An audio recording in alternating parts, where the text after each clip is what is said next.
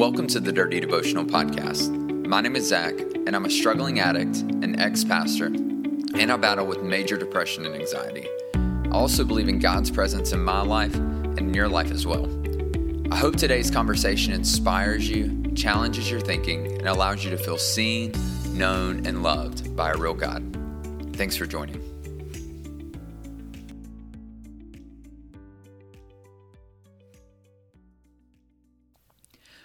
What's up, you guys? Hope you are having a blessed day. Hope you're feeling too blessed to even be stressed about all the craziness going on in our world. But I'm so excited and grateful to have you join us here at the Dirty Devotional Podcast. And man, today I think I got something good for you. But before I can get there, I need to tell you a little bit about my family.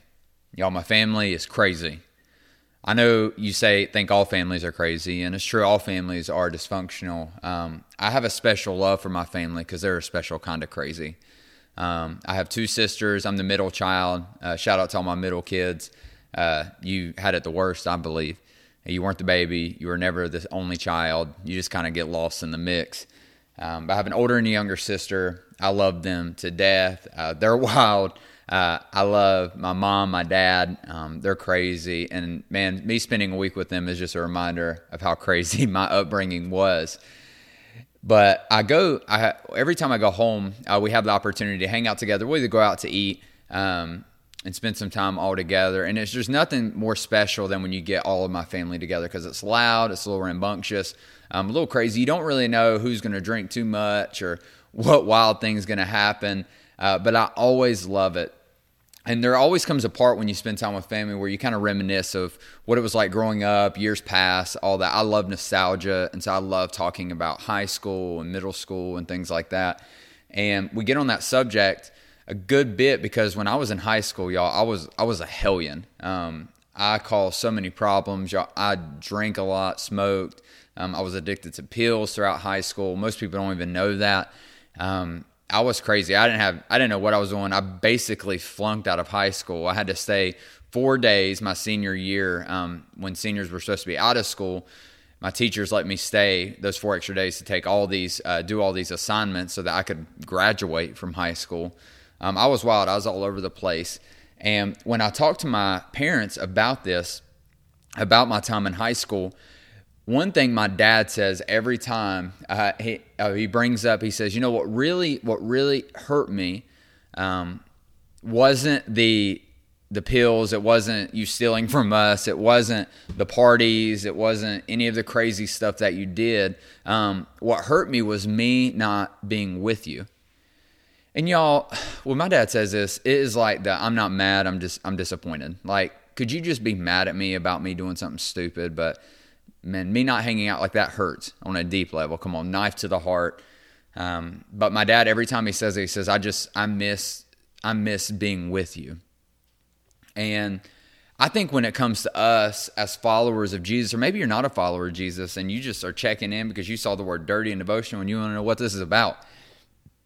But as followers of Jesus and Christians, I think we've painted a picture that's so incomplete of what the point of the Bible is. If I asked you right now to say what you believe to be the main word of the Bible, what is the theme of the Bible, I would probably guarantee that 90% of y'all would say something like salvation or atonement or sacrifice and all these words about Jesus dying on the cross. And I think that's a super important word, but I don't think that is the theme of the whole Bible. For me, what I believe to be the theme is this word. It's a big word. It's called incarnation. And a simpler version of it would be presence, or God with us. Because the whole Bible paints this picture from the beginning, from the Old Testament, is this God is consistently trying to get to us. He's consistently trying to connect with us. He picks a people to be his people, and he can be their God. And the whole Old Testament is about trying to get these people to connect with God, because God desperately wants to be with them, because he's separated from them because of their sin and their decisions. And what makes the New Testament so incredible is that God comes to us. And if you look at the first chapter of John gives this big kind of overview of the Bible. And the climax of what he talks about isn't salvation. It isn't anything like that. It isn't atonement. What it is, if you look at John chapter 1, verse 14, it says this: the Word became flesh and made his dwelling among us.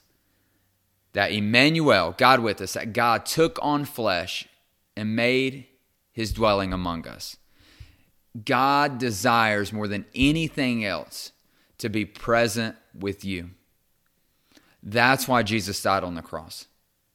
That's why Jesus did that, to pay for our sins, because the end goal was God wants to be with you. When we talk about the Holy Spirit, it's God wanting to be living inside of you, that close to you, that intimate with you. All of the Bible is telling this story, this incredible love story of a God that wants to be intertwined in our lives. And yet we focus on the sacrifice. We focus on the atonement. We focus on all these things. But the main thing God wants you to know is that He's with you, that He cares about you, that our world is messy and messed up, and it doesn't take long for any of us to point out 40,000 things that are wrong in our lives, in our marriages, in our friendships, in our jobs, in our personal lives, things that no one knows about. And yet God desires to be present with us. And that's the most important thing. When we talk about the power of God and all things like that, that's good. But I've talked to so many non-believers who are so frustrated because they're like, I asked God to save my kid or to save my family, and He didn't come through. And I thought God was powerful enough to do that. And when we make God all of His main goal being miracles, we miss the point, because God's desire isn't to do miracles for us. What His desire is to be present with us and for us to be present with Him. Now, can God do miracles? I believe He can. Can God do the impossible? Absolutely. But I think what God wants more than anything for you is for you to recognize His presence among you right now in this moment. That in the midst of your pain, in the midst of your anxiety, that in the midst of your anger, your betrayal, whatever it is you're going through, your bitterness, that God is with you and He cares about you. Don't get lost in all the other stuff. All the other stuff is important, but the main thing that you need to remember when it comes to your relationship with Jesus, being a follower of Jesus, come on, even that word, follower of Jesus, means you are alongside of Him and He is alongside of you, because He cares for you. He wants to be a part of what you're going through. He wants to be a part of the triumphs, the victories, and He wants to be a part of the lows and the heartache and the pain and the trauma that comes with life, the messiness of life. But today, as John said, the climax of how we live our lives is this, is that Emmanuel, God with us, the Word became flesh and He dwelt among us. Today, live your life like God is with you. Live your life like God is walking next to you. Live your life like God cares about the hell that you're going through. Live your life like God cares about your marriage and your loss, and He cares about your anger and your struggles, and He wants to be present with you. That's what God is screaming over and over again in the Bible, is I love you, I see you, I know you, and I'm with you no matter what. I want to pray for you today, and I just want you to live with this presence in mind, and that no matter what hell life brings or mess life brings or what trauma, it doesn't make any of it easier. But here's what's incredible. It makes it special when you recognize that the Creator of everything desires to be with you, and that's His heart. So let me pray for you. God, thank you for being with us right now in this moment. With everything going on around us and all the hell that is breaking loose in our country and our world and the unknowns, Lord, even in the midst of fear, anxiety, sadness, Lord, we recognize that the greatest thing we have is that you're with us and you care about us. That there's someone who sees us, there's someone who knows us, and there's someone who loves us despite our mistakes and despite what we have done. So, Lord, we lean into that right now. Lord, help us live with awareness of how close you really are. Amen. Hey, thanks so much for joining us today.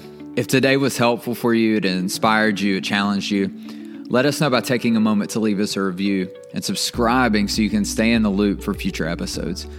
You could also follow us on Instagram at Dirty Devotional for more content, and there we post daily encouragement. Most importantly, the thing we want you to remember is this, is that you are seen, you are known, and you are loved by a real God. Have a blessed day.